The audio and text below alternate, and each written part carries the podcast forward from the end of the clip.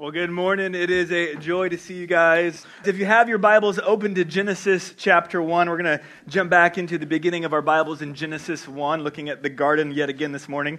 Genesis 1, as you guys are turning there, just a quick uh, public service announcement for you guys. This last Thursday was my birthday, all right? Nothing like turning 27. Um, what are y'all laughing about, all right?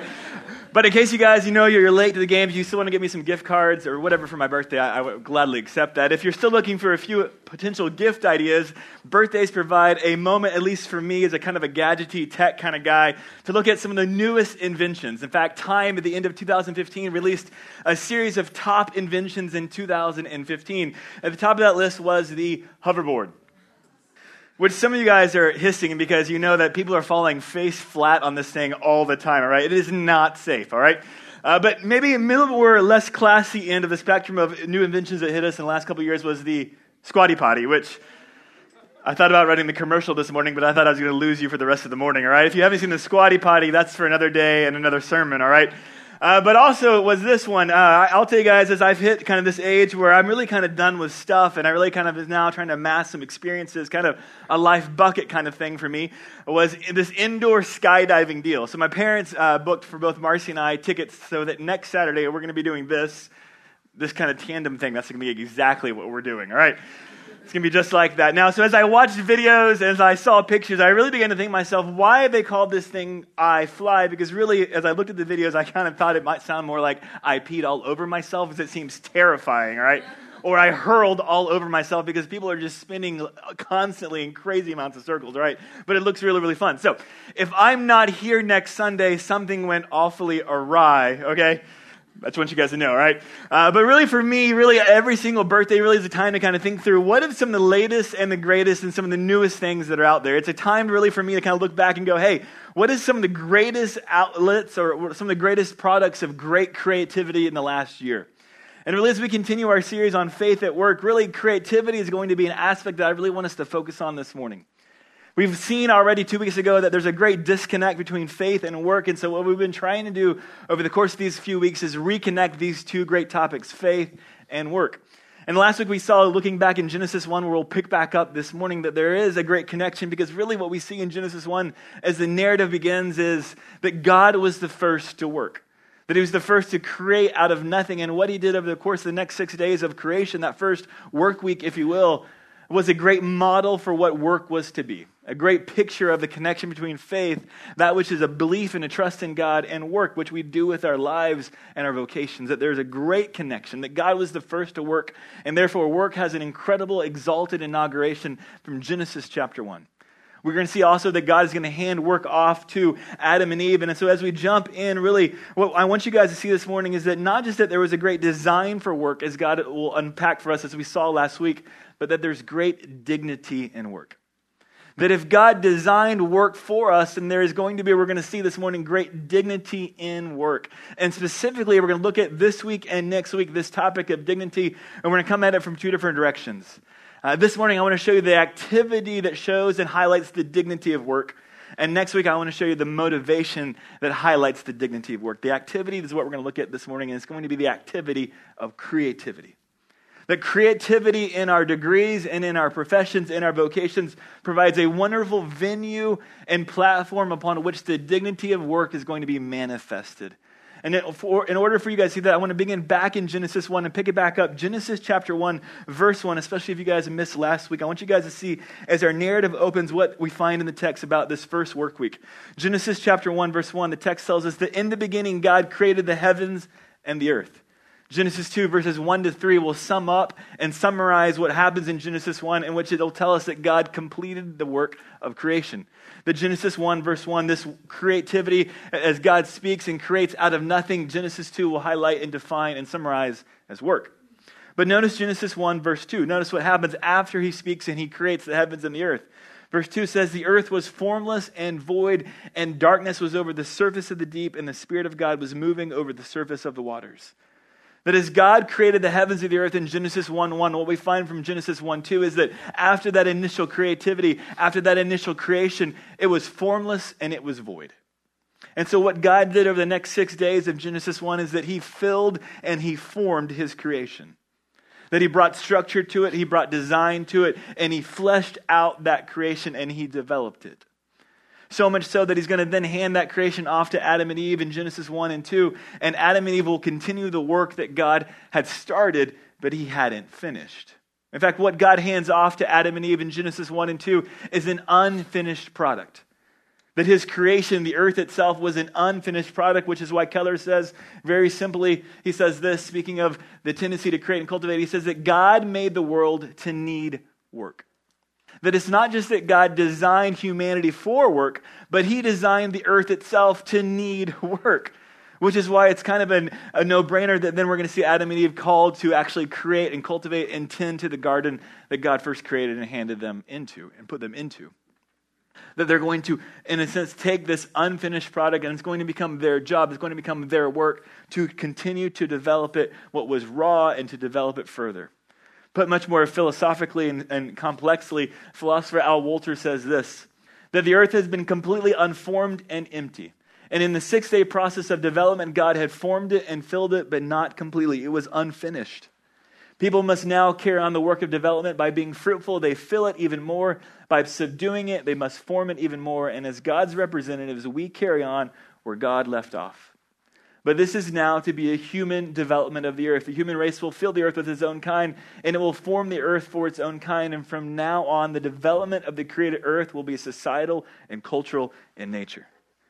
What this philosopher is trying to do is trying to flesh out for us to understand exactly what it was that Adam and Eve were being mandated and commanded to do.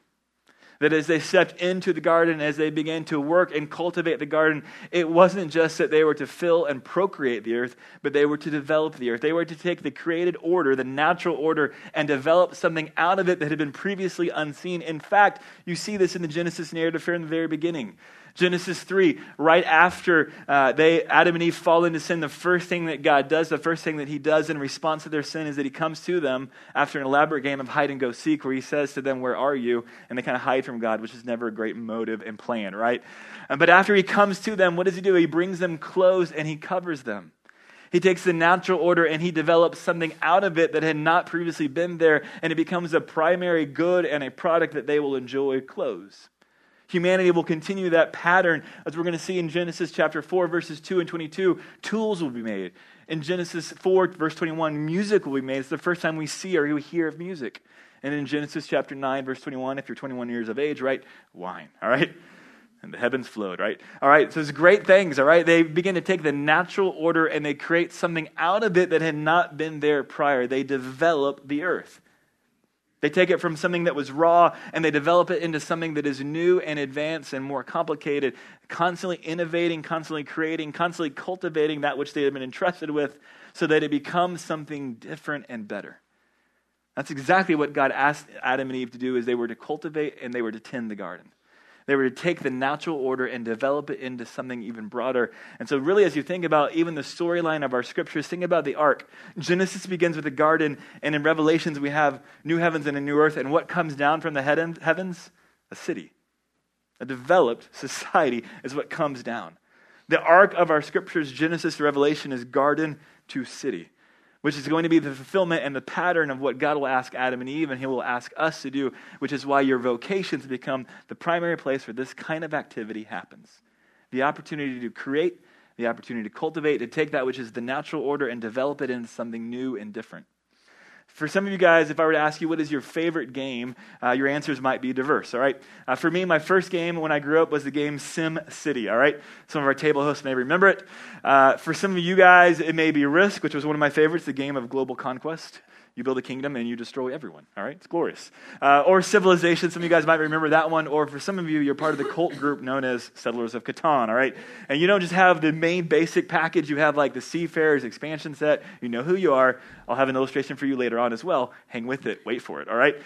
But all kinds of games. What do all these games have in common, though? I think all these games appeal to something that is, I think God divinely put in us, and that's the desire and the delight to create. That there's something that these games appeal to that I think God has put inherently in us, and that's the delight that we have to create and to develop something that had prior not been there. In fact, as we talk about creativity, I think for many of you, as you think about creativity, you may instantly go, I'm not that person. I'm not a musician. In fact, if you guys saw me up here, it would be an absolute train wreck, all right? Uh, some of you may be like that. You go, hey, I don't do music. I don't do writing. I don't do uh, uh, decorating. I don't do fashion. Like, I, I myself am a wife created product, all right? I don't know how to dress, all right? I'm trying on a new vest. I feel very insecure about it. It's very new for me, all right? I'm just like, I'm just trying new things, all right? So I, I am not a self made man in any kind of creative element, okay? I am completely made by someone else, all right? I can own that, all right? And for every single one of us, for many of us, we may go, hey, as I think about this idea of creativity or this idea of, of music and art and literature, that's just not me. I'm not a creative type of person, all right? We used to have a meeting that occurred here in our church that was the creative team. In fact, I was never invited to the creative team. And it always made me feel like, well, I just guess I'm just not creative. Some of you may feel that way, that even as we talk about the dignity of work this morning, and we're going to talk about the activity of creativity, you may go, I'm not that person. I'm not a creative person. And what I want you guys to see from the Genesis narrative, and as we unpack this, that if you've been created in the image of God, which you have, if you're human, then you are created in his image as the one who is the creator and the cultivator of all good things, which means you are, if you're in his image, then you are by nature creative. Whatever your definition of creativity is, I'm going to blow it away because what I want you guys to see this morning is that every single one of us is creative. And that as we look at our vocations, as we look at our degrees, they become a primary venue and platform for our creativity. And that is what highlights the dignity of work. And that really, as we look at this idea, as we think about this idea, that really every single one of us is creative. Every single one of us. Uh, if you're an engineer, because this is a great engineering school, I was computer engineering back in the day, clearly not using it right now, all right? Uh, except for my fancy PowerPoints, okay? But if you're an engineer, you're going to design buildings, you're going to design planes, you're going to design crazy tubes that allow humans to fly indoors, all right? You're going to do great things, okay? It's not just the musicians, it's not just the artists, that if you're an engineer, that's you. If you're a teacher, you're one day you're going to design lesson plans, you're going to design learning experiences that kids will step into so that they become developed into something better. Uh, if you're going to be a, a, researcher or a scientist, you're going to discover and you're going to discover and find and, and put together cures, vaccines, treatment plans that maybe we never even imagined before. If you're a uh, politician, if you're going to go into law one day, if you're going to be an attorney, you're going to help design laws, you're going to help create uh, treaties, you're going to help create policies and laws and design governments for the benefit of people. You will be creative in whatever degree and whatever vocation you're going to go to. Every single one of us is creative because we're in the image of God. And if that's the case, then whatever vocation, whatever degree that we're going to step into, it has the potential and the possibility to highlight the dignity of work and therefore the glory of God. Because we are modeled after Him who was a creator and who was a cultivator. And as we do that, we end up developing something that's really different. What we end up developing is something we're going to talk about as culture. And notice what Tim Keller says as we continue on in this idea. He says, filling the earth means civilization, not just procreation. Back in Genesis 1, when God told Adam and Eve, be fruitful, multiply, fill the earth, what God was talking about was not just merely procreation. It wasn't just merely have babies and fill the earth, take up some space, all right?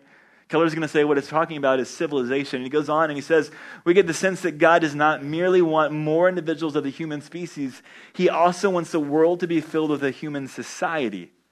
He could have just spoken the word and created millions of people and thousands of human settlements, but he didn't. He made it our job to develop and to build this society. That may be a huge shift for some of you guys as you think about the Genesis narrative. As God called Adam and Eve to tend the garden, that that gardening analogy becomes an analogy for all vocations as we're called and, and mandated and invited to participate with God in the development of his created order. And again, your vocations become one of the primary venues and opportunities you have to participate as a partner with Him in this grand plan. Okay? And really, as we do that, what we end up developing is something that I'm going to call culture. That really, those ideas of society, of civilization, are just synonyms for the word culture that we often use. But what I want to do this morning, as kind of as we transition, is I want to try to recapture that word for you guys. That as you think about culture, what is it that you think of?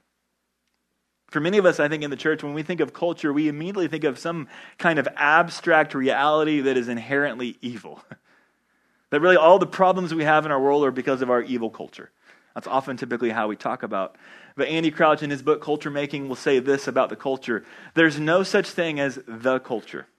And any attempt to talk about culture is misled. That for many of us, we have a wrong view of culture. When I think of culture, I think of high society types. I think of a young uh, metropolitan couple who's a yuppie, who's in an art museum with champagne, pinky finger out, and, and, discussing the modern art they're looking at, which I don't know if it's even art sometimes, right? I don't know what's going on with some art, okay? Uh, but that's kind of what I think of. Uh, and sometimes we think of that, or we think of some kind of, again, some kind of abstract idea. And what Andy Crouch will do in this book, Culture Making, is he's going to try to redefine culture for us. In fact, I gave you, I'm giving you guys a series of resources that we go through this series that I think incredibly helpful. One is Tim Keller's book, Every Good Endeavor, which we're really unpacking much of what we do week to week. But another great book on this topic that we're trying to unpack this morning is this book called Culture Making uh, Recovering Our Creative Calling by Andy Crouch. He does an amazing job on that book and unpacking again the connection of Genesis and the, and the creation, creation narrative to vocation on this idea of our call and our opportunity to create and to cultivate the earth in the midst of our vocations as God asked Adam and Eve to do from the very beginning. But really, as we think about culture, then what is culture? What do we do with culture? Uh, in his book, a great definition that he'll use is this that culture is what human beings make of the world. Culture is what human beings make of the world which means really as you think about culture it really comes down to two different uh, kinds of elements of culture. One is what we literally physically make of the world and also the meanings that we derive that we uh, uh, produce in terms of what's right and what's wrong what's true and what's false the culture is this idea of what we make of the world. Let me illustrate it for you guys a little bit. Uh, that really, what nature does, the natural raw order of things, will produce uh, wildflowers, it will produce uh, elements that you can eat. Uh, back to Genesis, God gives Adam and Eve animals, He gives them the plants of the field. But here's what culture creates Super Bowl snacks, all right? I don't know what your favorite snack is. I'll just tell you guys, I love the football, I love the snacks. And this is kind of a Settlers of Catan illustration for you as well. Snacks shaped like a game board for Catan, all right? So, but that's what culture does. That culture takes the natural order and it assembles it and it prioritizes it and it arranges it in amazing patterns for your delight and your consumption. All right. There's another example. Nature creates bushes. Culture creates bushes shaped like Mickey Mouse and Minnie Mouse. All right. And creates the happiest place on earth, which is where every Super Bowl winning quarterback goes immediately after the game. Right. Disney. Okay. Why is that? Because culture creates things that are very tangible and that are very concrete. When we think of culture, we far too long think of something that's abstract that we can't get our hands on. But culture is literally what we produce and what we make. It's what we take the natural order and we create and we arrange it in such a way that it produces something new. In Genesis, it was tools, wine, and music. For us, sometimes it's processed snacks or whatever it is that we love. iPhones, all right? Those are cultural goods that have been created from the natural order, and it's made into something new that was previously unseen. That's what culture does. Culture makes those things, all right? Sometimes they're good, sometimes they're bad. Um, in fact, uh, put it this way, too. Uh, Andy Crouch says, as we think about culture, many of us wrestle with is culture good or bad? I think for many of us, we have a wrong definition of culture, which is why his quote here, I think, is so interesting. He says this that God's first and best gift to humanity is culture. The realm in which human beings themselves will be cultivators and creators, and ultimately contributing to the cosmic purposes of the cultivator and the creator of the natural world. The culture is not a sphere or a realm that we're to avoid because it's dirty. That culture is the venue that we step into to participate with God's cosmic purposes for the world. And so, not only do we need a new definition of culture, I think we also need a new uh, response and understanding of how to respond to culture. If, if, we have a wrong view of it, no wonder we have a wrong response to it. And by and large, the church, as it's viewed of culture as an abstract evil that's out there, by and large, our response to culture is to step back and avoid it. Jesus says, be in the world, not of the world, but we just punt on the in the world. We go, we won't be of the world because we're going to get out of here. All right. And so we retreat into our own schools, we retreat into our own bookstores, our own coffee shops, our own schools, our own everything. And we just clean ourselves and quarantine ourselves from the world and from the culture. And we've really missed what God's called us to, which is why I love this next quote from Crouch again. He says, Cultural change will only happen when something new displaces, to some extent, existing culture in a very tangible way. For so many of us, it's interesting to look at studies sociologically. The number of books that have been created and written with the idea or the subject of changing the world uh, has astronomically increased in the last 50 years. Prior to that, there might have been one book in the first two millennia, all right? And then after that, man, they just start coming out over and over again. Your generation has a viewpoint that they want that you want to change the world, that you want to impact the world, and that is phenomenal. But I think for many of us as we have a wrong view of culture, we don't understand how we actually change the world at all. You don't change the world by criticizing the world, by consuming the world, or by copying the world, or by retreating from the world. You change the world by entering in and creating something new. That makes sense? The only way to really change the world is by creating something new that displaces an old product in an old system and an old way of thought. Which means if you want to change the world, you cannot retreat from the world because it'll just keep going on and on its own merry way. You have to enter the world and create something that changes the world as you know it. The internet has forever changed our world. in both good ways and bad ways. Think about the internet, and it's now how you get your information. It's now how many of you have a lot of connect, contacts and have a lot of conversations. It's totally changed the way that we think, the way that we relate, for good and for bad. Highways have completely changed the way that our system and our country uh, has transportation, has the movement of goods and products across our cities and across our country, across our states. That the highway system, the internet itself, both those pieces have totally changed maps. They've changed ways of moving. They've changed ways of operating. They've changed our whole fabric of society.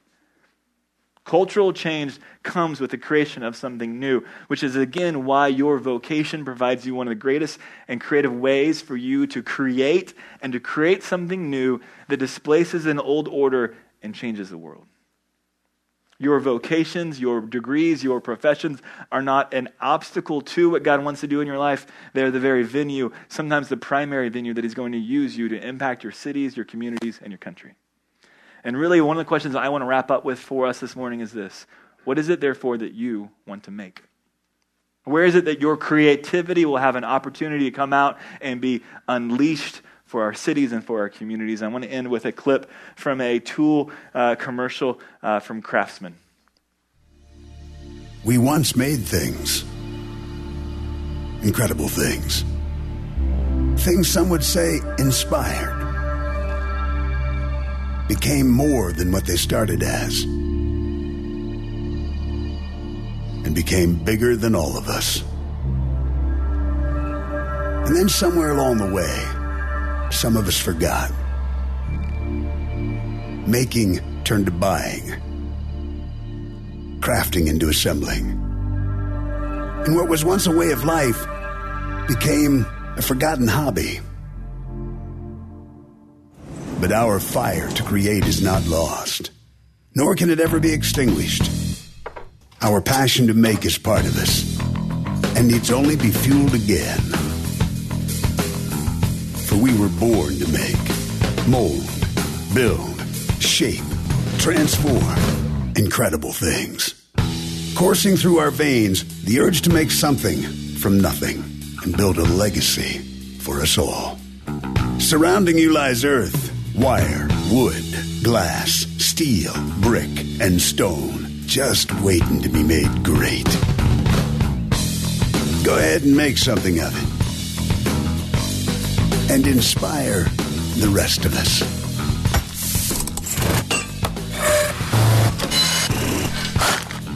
We all are, and always will be, made to make. All right, I love that commercial because I think it appeals to something that game makers realize that tool makers do as well, that you and I have a delight to create that we were designed to work, and work's primary viewpoint by which it highlights the dignity of work is in our ability to create and to demonstrate creativity. And so, my question for you guys this morning as we wrap up is simply this What were you made to make? What were you made to make? As you think about the world, as you think about our culture, as you think about your degree and your profession, what is it that you find a vision to make? What is it that you find a passion to invest your life into to develop something new? What is that? And far too long, I think we've so often divorced that from God's purposes for our life. And what I'm wanting to do for you guys is continue to try to bring these back together. I realize this morning a lot of what we've quoted from are a couple different resources that are extra biblical. They're highlighting and speaking to the Genesis narrative. And so next week we're going to come back and look very specifically in the New Testament. It's going to talk a lot about the motivation that makes work have dignity. That sometimes we have to focus on the what of work to see what kind of work has dignity. And I think the kind of work that uniquely highlights the dignity of work is the work that highlights the creativity of man. which is a model for the creativity of a God who is the ultimate creator. Next week, we're going to see really the kind of motivation that is behind that kind of activity that it's not just for us, but it's for someone else. And that's what makes that kind of work have incredible dignity. That's where we're going to go next week. But as we wrap up this morning, what were you made to make? What is it you have a passion to create? What is it you have a conviction and a vision to impact your life into a degree and a profession to see something new happen? What is that? What's God been knitting? What's God been shaping in you? For that is what we want to see you unleashed. For that is what we want to see God do something immeasurably uh, more than you could imagine, both in you and through you. So let me pray for us. Lord, I come before you this morning, and Lord, we just continue to look at this Genesis narrative and go, man, what does this say about work? That you would call Adam and Eve into a garden, that you would entrust them with a natural order, and that you would call them to be fruitful and to multiply, and to develop this natural order into something new. We look at the arc of our scriptures and we see a garden come in Genesis and a city come in Revelation. And we see what you're doing in the arc of the scriptures moving toward the development of human society into cities. Lord, so often we think of cities as a place of evil. We think of careers as a place of greed. And uh, Lord, I pray that you would continually, slowly but surely, reimagine vocation and reimagine work for us. Help us to see it in a new way. And I pray, Lord, next week as we jump into a series of New Testament passages on the motivation that we ought to have behind work, I pray that you continue to slowly reimagine this thing for us. And Lord, I pray for so many of us that feel like we're not creative types. Lord, I pray that you would sit on that lie and that you would explode it. And that you would help us to see that however you've made us, whatever passions we have, however quirky our personalities may be, however limited it feels like our capacities are, that you have knit us and you've designed us to be creative. And Lord, I pray that you'd help us to see in our midst of our vocations, in the midst of our degrees, the opportunity that we have to create and to design and to model and to participate with you as the ultimate creator and the ultimate designer, Lord. Lord, we ask for these things this morning through your Son and by your Spirit, we pray. Amen.